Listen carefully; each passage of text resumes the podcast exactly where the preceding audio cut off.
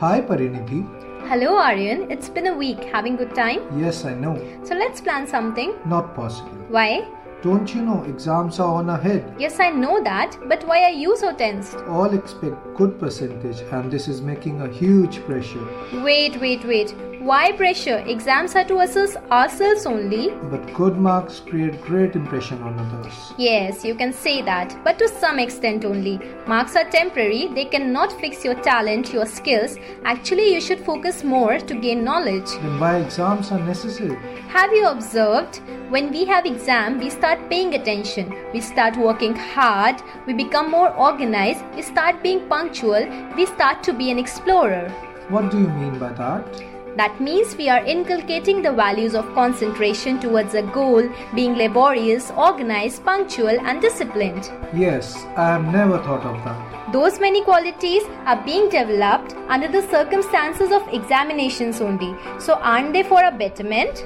Yes, now I got your point. Even in one of the movies, there is a dialogue. Success के पीछे मत भागो excellence के पीछे भागो सक्सेस अपने आप तुम्हारे पीछे आएगी And this is undoubtedly true. Hence, we should take exams positively and learn from our mistakes. Thanks for clearing all my doubts. Now the view is very much clear to me. I heard the conversation. It really happens. While making everyone happy with good marks, we lose the actual meaning of enhancing knowledge, and ultimately, it becomes a huge pressure.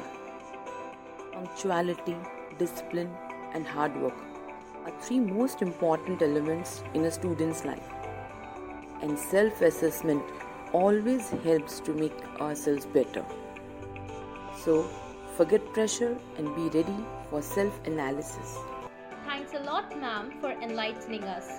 Your advice will help us in dealing with the exam pressure in a positive way and motivate us to bring our best.